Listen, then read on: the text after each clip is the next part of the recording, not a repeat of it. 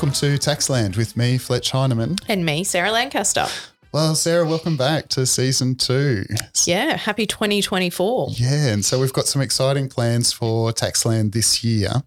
Now, I know it's going to be a massive six months coming up for you because you will have back to back to back to back hearings in the AAT and the, the federal court.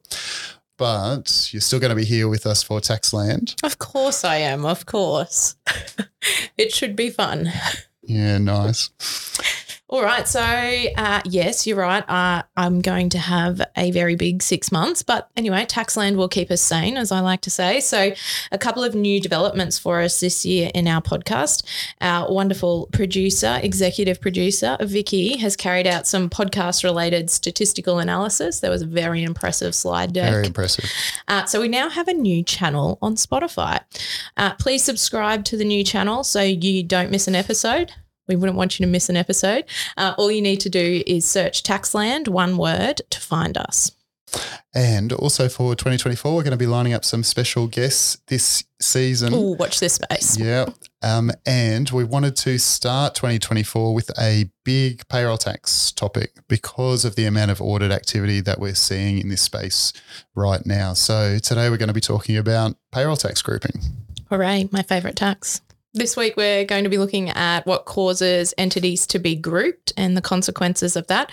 And then next fortnight, we're going to look at one of the ways that entities can be excluded or escape a payroll tax group. And that is uh, by applying to the commissioner and receiving an exclusion order. Yeah, okay, nice. So, all right, well, let's start with um, what causes entities to be grouped for payroll tax purposes. So, very good question. It's, it's the, a very uh, loaded question. It is very loaded, but we've got to start somewhere. So um, let's start there. So, all right, well, let's get back to basics for a minute. So, when does payroll tax apply and double barreled question. Why were the grouping provisions included? Yeah, good question, Fletch. So, payroll tax applies to taxable wages. So, wages has a very specific uh, and very broad definition in the payroll tax legislation generally. It mm-hmm. includes things like wages you pay to your employees. And then, one of my favorite subparagraphs in the uh, definition itself is this catch all or anything else that's deemed to be wages under this act. So, you're looking at their payments to contract contractors under relevant contracts, mm-hmm. for example, that we've talked about before. Um, but for the grouping provisions, um, if you go back to the start, so you pay payroll tax on your taxable wages, mm-hmm. um, you get a, mm, a threshold and a deduction. So mm-hmm. effectively, you don't have to register uh, to pay payroll tax as an employer until you reach a certain threshold. And there's a monthly threshold, a weekly threshold, and an annual threshold. But let's just go with the annual threshold because it's a bit easier to keep track of. Mm-hmm. Um, so in Queensland, for example, at the moment, you register for payroll tax when you have taxable wages of at least $1.3 million. Mm-hmm. Yep. So you're looking at businesses who have a wages bill of $1.3 million. Now, the grouping provisions um, then become very relevant because uh, the wages, the, the definition of wages for the purpose of that threshold is an Australian group's taxable wages. Mm-hmm. So if you have two separate businesses run by two different companies, but they're grouped for payroll tax purposes, both of those companies' combined taxable wages will count when you're trying to figure out whether or not they should be registered for payroll tax. So, if I use a very, very simple example, you might have a company paying wages of 300 grand a year. Yep. By themselves, they wouldn't need to be registered. Uh, but then, if they're grouped, if they're in a payroll tax group with another entity who is already registered and paying $1.5 million in taxable wages a year, for example, then those two entities will be grouped. So that's mm. step one, whether or not you need to register. The next part, though, is that you get a threshold or you get a deduction basically.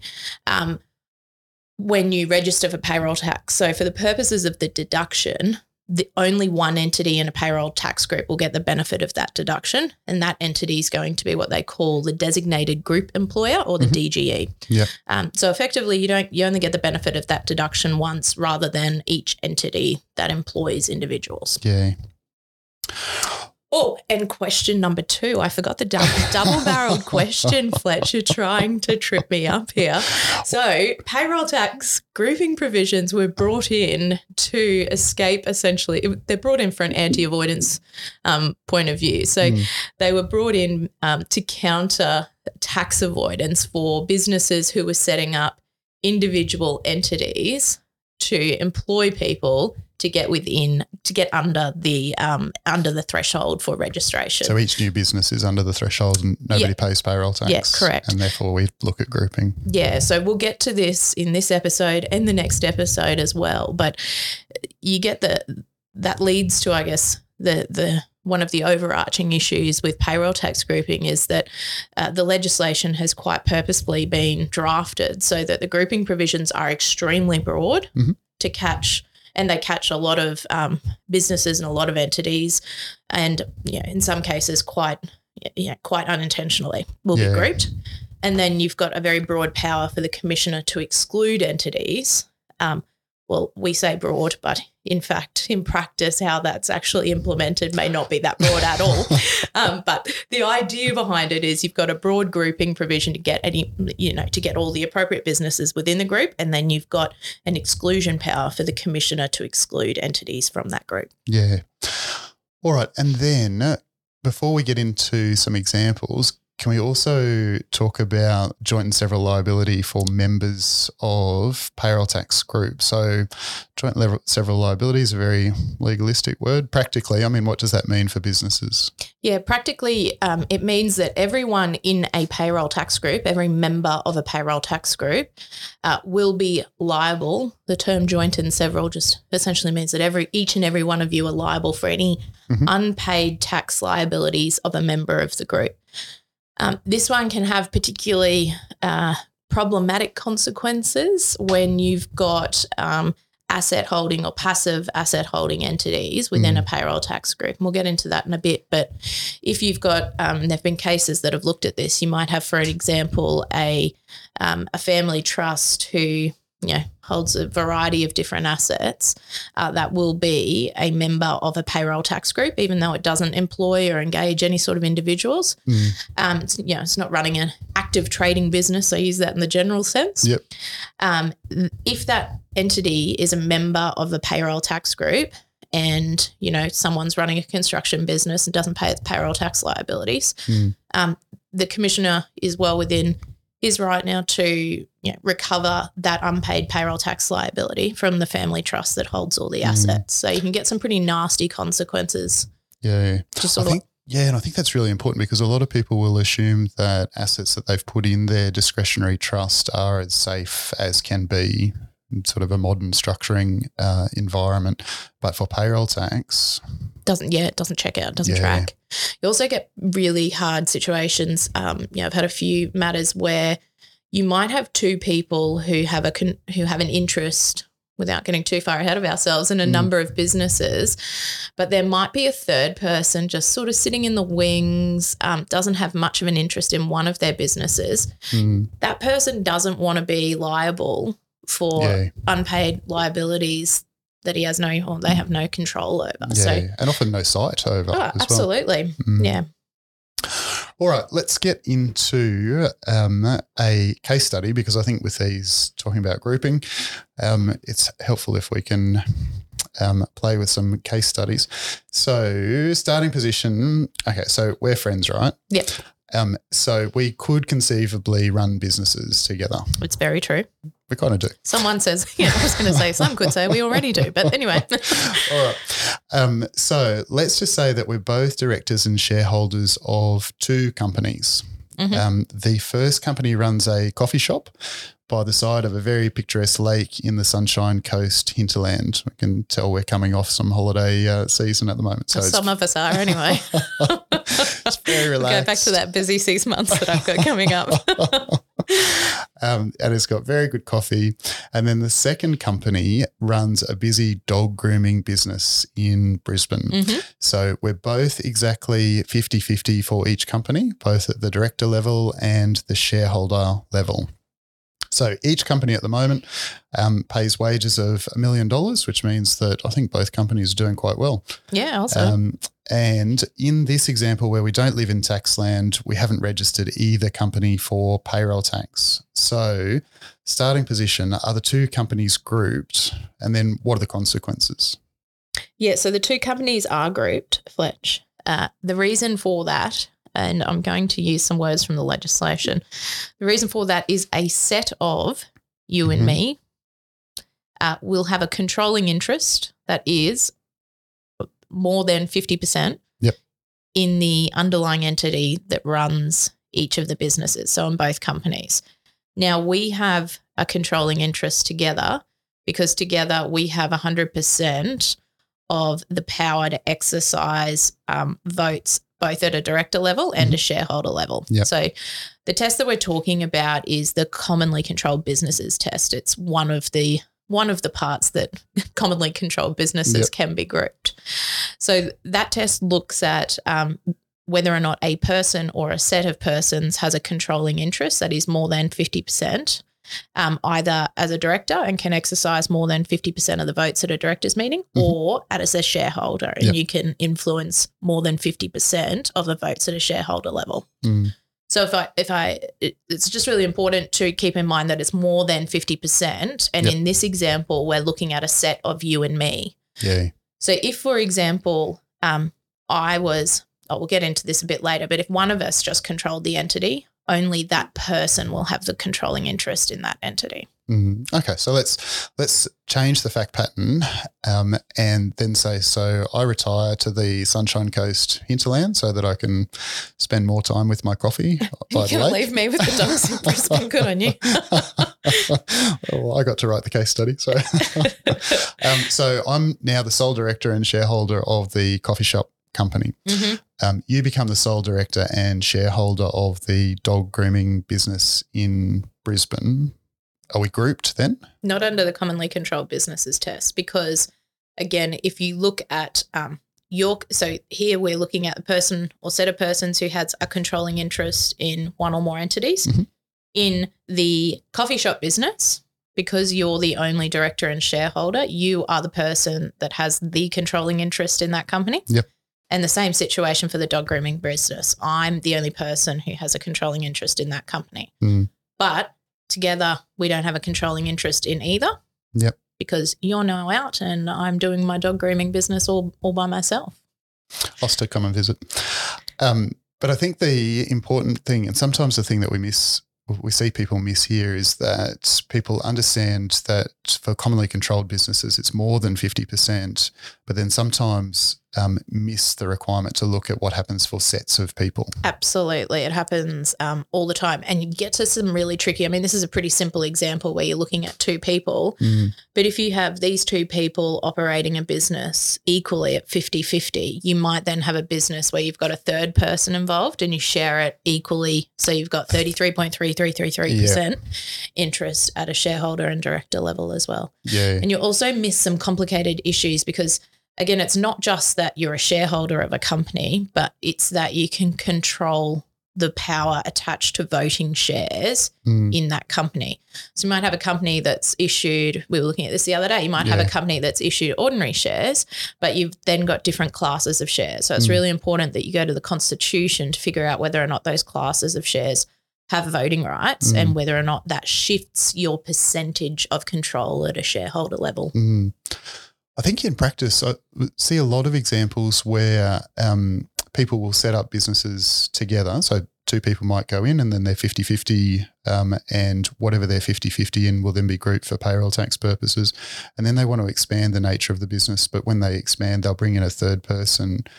Um, and if they bring that third person in at a 33.3% interest, all of those new, new businesses will be grouped because the initial set, even though each one would only be 33.3%, testing the first two, so you and me in this example, um, we'd still have 66%. Correct. Yeah. Yeah. Happens all the time.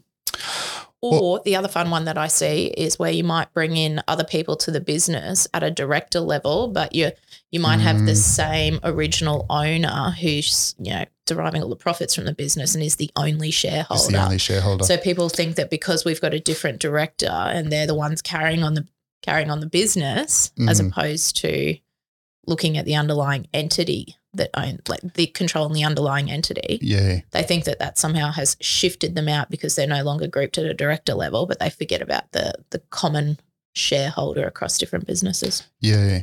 I think that the that's probably I mean sort of sounds obvious as we're going through it from a structuring point of view, but often we will see people concentrate on the director level Mm. when we're looking at commonly controlled businesses and forgetting to look at the the shareholder level and Mm. sometimes vice versa but it's really important that we've got to look at both particularly if we're going to say that an entity is no longer part of a group or was never part of a group um, testing it at the director level and the shareholder level. And as you say to test at the shareholder level really we need a, a company extract to see who the shareholders are but also the company constitution to pick up the where the voting rights are. Yeah. yeah um, all right, so let's not get too far. We already have down, down the track of commonly controlled businesses, but there are three tests for payroll tax grouping, so you can get grouped in one of three ways. Um, do you want to talk about those at a high level to start with? Yep. So we've got the commonly controlled business test. We've got uh, the related bodies corporate test. Yep. And the common employees test. Yeah. I also add like a fourth one in there, controversially, but maybe not so controversially. I call it the, the tracing of corporations test, where we trace through the lineage of corporations. Yeah, You don't see that too much though in practice. So it's it's looking at whether or not you've got related bodies corporate. yep, Um, and that pulls out the definition uh, from the Cor- Corporations Act. So you've got a body corporate, which is defined as a holding company of another company, a subsidiary Mhm. of another body, body corporate, or a subsidiary of a holding company of a body corporate. Mhm. Um, so the subsidiary definition looks at um, the control of one entity's composition of the first body's board, Mhm. um, or where the second entity has uh, the control or can cast more than half of the maximum number of votes um, at a meeting of the of the first company. Um, or holds more than half of the issued capital. So really, you're Mm. looking there at subsidiary companies that have essentially more or can, tr- can control more than half of the number of votes um, at a meeting of the first company. yeah, yep. Um, all right, and then the test for common employees. So, what is a common employee? Does this mean that we've got, if we've got an employee that works in your dog grooming business, that company during the week, and then comes and works at the coffee shop on the weekend, um, are they common employees? Yeah, really good question. This is such a minefield. So, three tests for grouping, three or four tests for grouping. There are then three tests for whether or not uh, you've got a common employee. Um, I need to read the section because when you read the section out loud, it really reinforces how broad I think. Oh, it's not intuitive, is it? what you say, what you think is a common employee is not a common employee. No, it's not. Yeah. That's exactly right. So the first test is if one or more employees of an employer Mhm. performs duties in connection with one or more businesses carried on by the employer and one or more other persons, then the person employing them Mhm. and each of those other persons constitute a group. So in that example, if if you've got if we've both got an equal interest in the dog grooming business and our coffee business Mhm. and one of the employees of the coffee uh, one of the employees of the dog grooming business comes up and works potentially caught by that Yep. Okay second test if one or more employees of an employer are employed solely or mainly to perform duties in connection with one or more businesses carried on by one or more other persons Mhm. then those two businesses will catch a group. So if we use that same example of the employee of the dog grooming business, Yep. potentially not caught, just depending on whether or not they're employed solely or mainly to perform duties in Mhm. connection with the coffee business. Yep. And then the third one is if one or more employees of an employer performs duties in connection with one or more businesses carried on by one or more other persons and in connection with or in fulfillment of the employer's obligation under a relevant agreement, then those two employers will Mm. constitute a group. Yep. So, in that example, if our businesses, like if our the entities carrying on our businesses have an agreement that you will, that I will, the dog grooming business will supply, uh, you know, one person to work the weekend shifts at the coffee shop business. Mhm. Maybe they're grouped under that.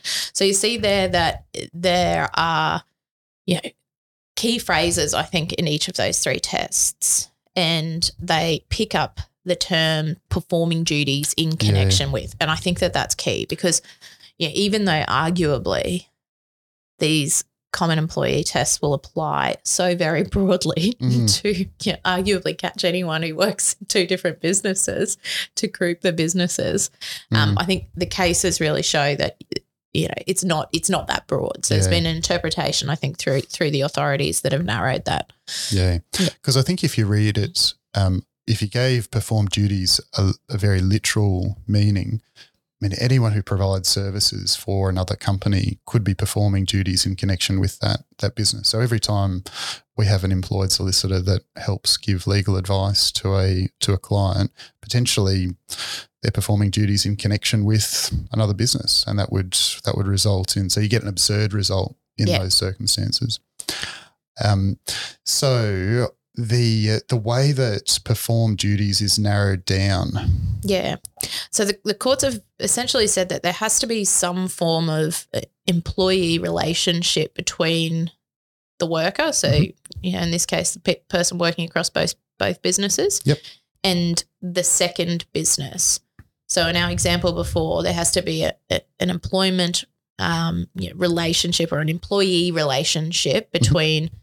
The employee of the dog grooming business that then goes to work weekends at the coffee shop. Yeah. So if that And- employee comes up to the coffee shop and is at the manager of the coffee shop's absolute direction, so you know, pour this milk into this jug and hand out these coffees, hmm are we caught? Yeah, potentially. Yeah. I think it's a real risk that, that that's caught in that situation. Yeah. Um, but conversely, if um, you know, if that employee works for a finance company um, and is put on secondment but reports back to the original employer Mhm. and is always at the direction and control of the original employer Yeah. rather than the business that that person is physically sitting in, Hmm. then you could potentially have a different result. So if I wanted to organise a dog grooming day up at the uh, the coffee shop at the Sunshine Yeah, Coast good example. Um, you could have employ you could send employees up there, Yeah. do some dog grooming Yep. up there. People could have a coffee and watch their. Uh, I'll send them with a specific direction not to listen to you if you try to tell them how to groom the dogs, you know? and then uh, then we're not grouped. Um, but I guess one that uh, maybe coffee shops and dog grooming is not the most common example in practice, but one that we regularly see for this is locums. Mm, So where we're talking about medical practices, and then um, you know somebody wants to go on a an overseas holiday to Europe for six weeks or eight weeks, and then we get a locum dropped into that business for that time. hmm We got a problem then.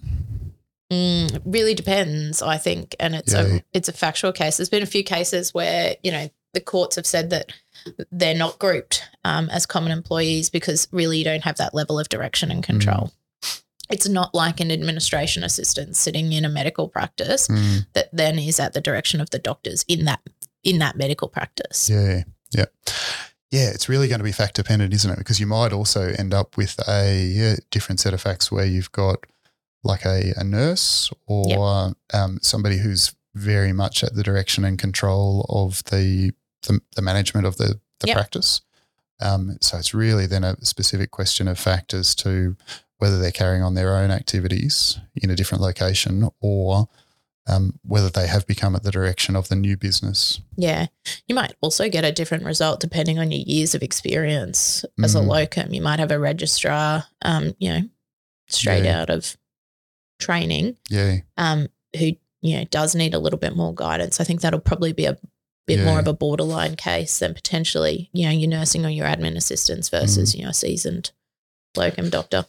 Maybe that's it. I think if there's locum arrangements, it's worth having a look at because we don't want to be caught with a an assumption that people aren't grouped or businesses aren't grouped when actually the locum arrangement's causing a problem. Yeah.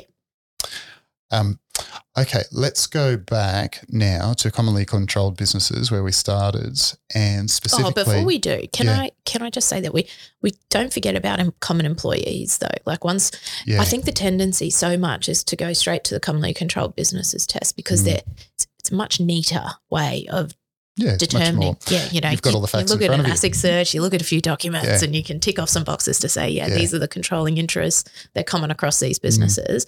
But if at the end of that, if at the end of that exercise, we don't think that the entities are grouped, don't forget about the common Yeah. employees test. Yeah, that's right. It's amazing how often it's It is, isn't not it? considered or just But it's also amazing how often it, it gets picked up in practice because somebody's got a favorite manager, for example. So you've got business owners and they've put a manager in one business and they really like them because they do a good job. And then suddenly that manager's doing a couple of days a week work for the new business that's starting up. Suddenly we do have a risk that we've got common employees. Mhm. Anyway, Mm. sorry. Back Go back to commonly controlled businesses. yeah, okay. Um, and I specifically want to talk about trusts, Mm. so discretionary trusts, family trusts, because they are a pain. They're a massive pain for payroll tax grouping. It's very true. Um, so why? Why is what's the? It's in the legislation. What's the heart of payroll tax being a pain for trusts and trusts not working for Mm. payroll tax? Really good, uh, really good question. Two reasons, I think. Mm-hmm. Uh, one, because any trust is deemed to be a business for payroll tax Yep. purposes. So the section says that, um, you know, if a business is being carried on by a trust, any trust, including a dormant trust, Mhm. that will be a business for Yep. Payroll tax purposes. And then there are also deeming provisions um, that say that a person who may benefit under a discretionary trust, so we're looking at any eligible beneficiary, Mhm. um, will be deemed to have a controlling interest, that is, an interest that is more than 50% of the value of interest in the trusts. Mhm. So if you have a family trust and I mean, that's wild. It's as wild. A, as It's a nuts. concept. Yeah. I mean, conceivably, you have a trust, I have a trust. There's a charity that's common to both trusts. So, Mm. therefore, our trusts are grouped because that charity has a controlling interest in each of our trusts. Because it's a discretionary beneficiary. yeah, because yeah. it's yeah, because it's a discretionary beneficiary. Has no app, no May No, never get a may never may get never a get a distribution. Can't control. Yeah. you know, the decisions of the trustee Mm. in any way, shape, or form. Yeah. But uh, is deemed to have a controlling interest in that business. Um, so, where you have a business that's carried on uh, by a trust, carried on under a trust, the person or set of persons, so again, we're looking at that, whether or not there's a person or set of persons that has a controlling interest, uh, whether or not as trustee or the beneficiary of another trust is the beneficiary in respect of more than 50% of the value of the interest in the trust under which the business is carried on. Hmm. So uh, that's where our problems come. All right, so let's drop that into our case study. So um, I'll change the facts again. Mm-hmm. So now the two businesses are not carried on by companies but by trusts. So Mhm. my coffee shop in the Sunshine Coast hinterland is run by a trust. Um, it's got a corporate trustee, but that doesn't really matter for the purpose of what we're talking about at the moment. Um, and your dog grooming company is also run by a trust. Mm-hmm. Now we've got a potential beneficiary, so not somebody who's named in the schedule. So it's not you or Corey or me or Reese or somebody who's actually named there as a primary beneficiary or default Not def- beneficiary. yep. It's hidden in the class of tertiary beneficiaries. Might be a charity, might be some other company that we both happen to be. Might be a partnership that we're both partners in. that happens to be common to both trusts. um, so are those two trusts grouped? Yes. Yeah. Yeah. It's it's a minefield. Now, in this case, because I mean we've we've taken the case study along on the basis that we both know about each other's Mm. businesses in Brisbane and on the the Sunshine Coast here. But conceivably, this could also pick up the, a trust that's um, uh, you know controlled by a brother-in-law, a sister-in-law, parents, somebody who's likely to be a beneficiary of one of our family trusts at the moment. But we've got absolutely zero sight Yep. um, that these trusts exist. Yeah, absolutely. But it also happened in, you know, in the Smeaton Grange case. Um, the son was carrying on a very active business, had an unpaid payroll tax liability. Um, and mum and dad's family trust, dormant asset, passive holding, passive asset holding family trust gets brought into the group. So Yeah. it just it happens. horrendous consequences. horrendous consequences. Yeah. But isn't it funny? You just sort of get used to the horrendous consequences, but they really are. Yeah. Yeah. Anyway, All right. So, um, not so great. Um, then we've got uh, we've got other trusts who are just holding passive assets. Now we've Mm. spoken about these um, being uh, caught under the grouping provision, so it doesn't matter that the the trust is carrying on a is, is not carrying on a business, or whether it is carrying on a business or not carrying on a business. Um, but the next thing that we want to think about then is what happens where we've got multiple smaller payroll tax groups. Mm. Uh, where you have multiple smaller payroll tax groups, so uh, if there's a group that consists of our dog grooming business and our coffee shop business, Mhm. And then uh, there's also a payroll tax group that consists of your coffee shop business Mhm. and a business that you run with your wife Reese on Yep. the side, for example. Yep. Then, because the coffee shop business, so we've got two smaller pay, payroll tax groups, Mhm. because the coffee shop business is common to both of those groups, Mhm. both of those groups get subsumed, an excellent word if you ask me, into one larger super payroll tax group. Yep. So you now got a situation where my dog grooming business, which potentially has nothing to do with the business that you and Reese are operating, Mhm. um, is in the same payroll tax group and is joint and severally liable for the payroll tax, any unpaid payroll tax liabilities. Um, yeah, and also doesn't get the benefit of the threshold or the deduction for payroll tax purposes. Yeah. And all of those three businesses are in the same payroll tax group. Yeah. So, I mean, a real risk where a husband and wife are carrying on very separate business activities. Mm-hmm. Um, and there's a discretionary trust involved because Mhm. chances are that the discretionary trust is going to mean that the wife's caught in with the husband's group and the husband's caught in with the wife's group.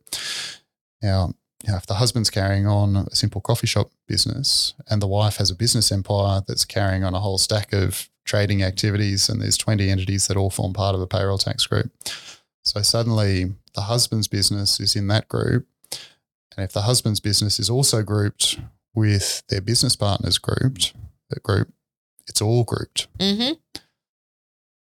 Everyone's liable. So if somebody Problematic. yeah. Yep. So then, if I mean, if we we're talking about taxable wages at, the moment, but if somebody has got a contractor problem or an employment agent problem and has missed it over a period of years, we're looking at you know, multi-million dollar payroll tax liabilities coming home to you know, potentially a discretionary trust that's got Yeah. assets, just like Smeaton Grange. just like Smeaton Grange. Yeah. Yeah.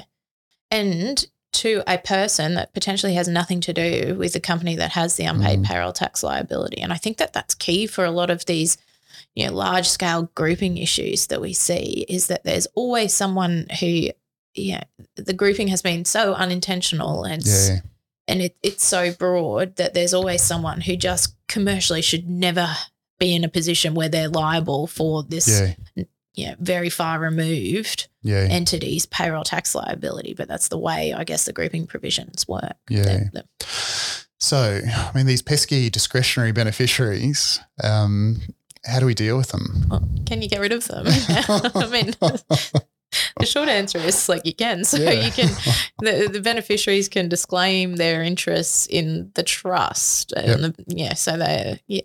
The issue that you have there is um, that whilst that can be and is effective um, from the trust trust law perspective, Mm, it's really only going to be uh, effective as against, or for payroll tax purposes, as against the commissioner from the date of the disclaimer.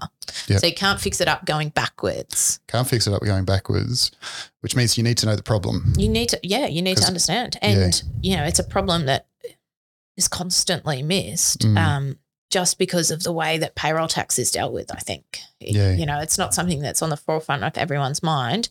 And then if you're running a business and you're starting it up from scratch, you're always thinking, well, I don't need to pay payroll tax until I pay wages of whatever the threshold is of $1.3 million a year. Mm, So it's not a, you know, it's not an advice, it's not in the accountants or the advisors' minds until they're hitting that figure. But yeah, if we've missed a grouping problem, that $1.3 million comes a lot sooner Yeah. than anyone expects. Yeah. And it could be there from day one. yeah.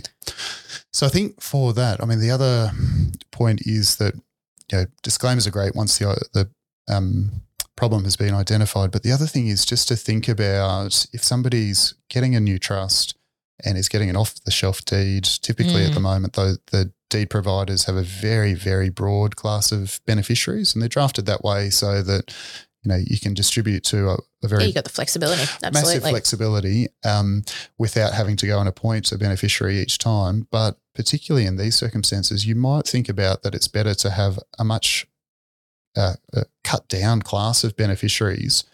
Deal with those to start with. Be comfortable that you don't have a payroll tax grouping risk, or that you've you know you've got an eye to that payroll tax grouping risk.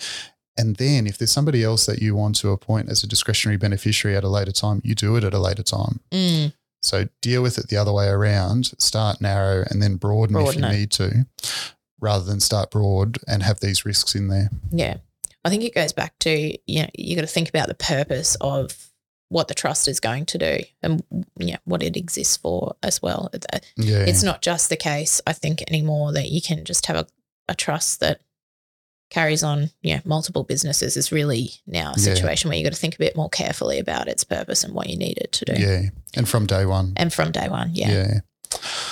All right. Well, we'll leave it there for today. So, in our next episode, what we're going to look at is when entities can be degrouped for payroll tax purposes. So, not disclaimers and not removing directors or adding directors, but exclusion order applications. Yeah, so we'll be a little bit more positive in the next one. You've got the doom and gloom. Stay stay tuned for Well, the that's- for the solution. yeah, that's it. Wherever there's a problem, there's a solution.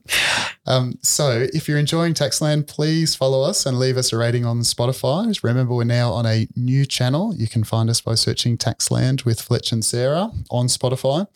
Um, and we're still keen to acquire uh, enough followers because once we've got enough followers, um, we've had some feedback that uh, people like the very initial merchandise that we produced for Taxland. So once we hit a particular follower threshold, which we haven't decided what that will be yet, might coincide with the purchase order going in, but we will get some uh, Taxland merchandise and uh, and look to share that uh, in the future. Um, until then, thanks for travelling to Taxland with me, Fletch Heinemann. And me, Sarah Lancaster.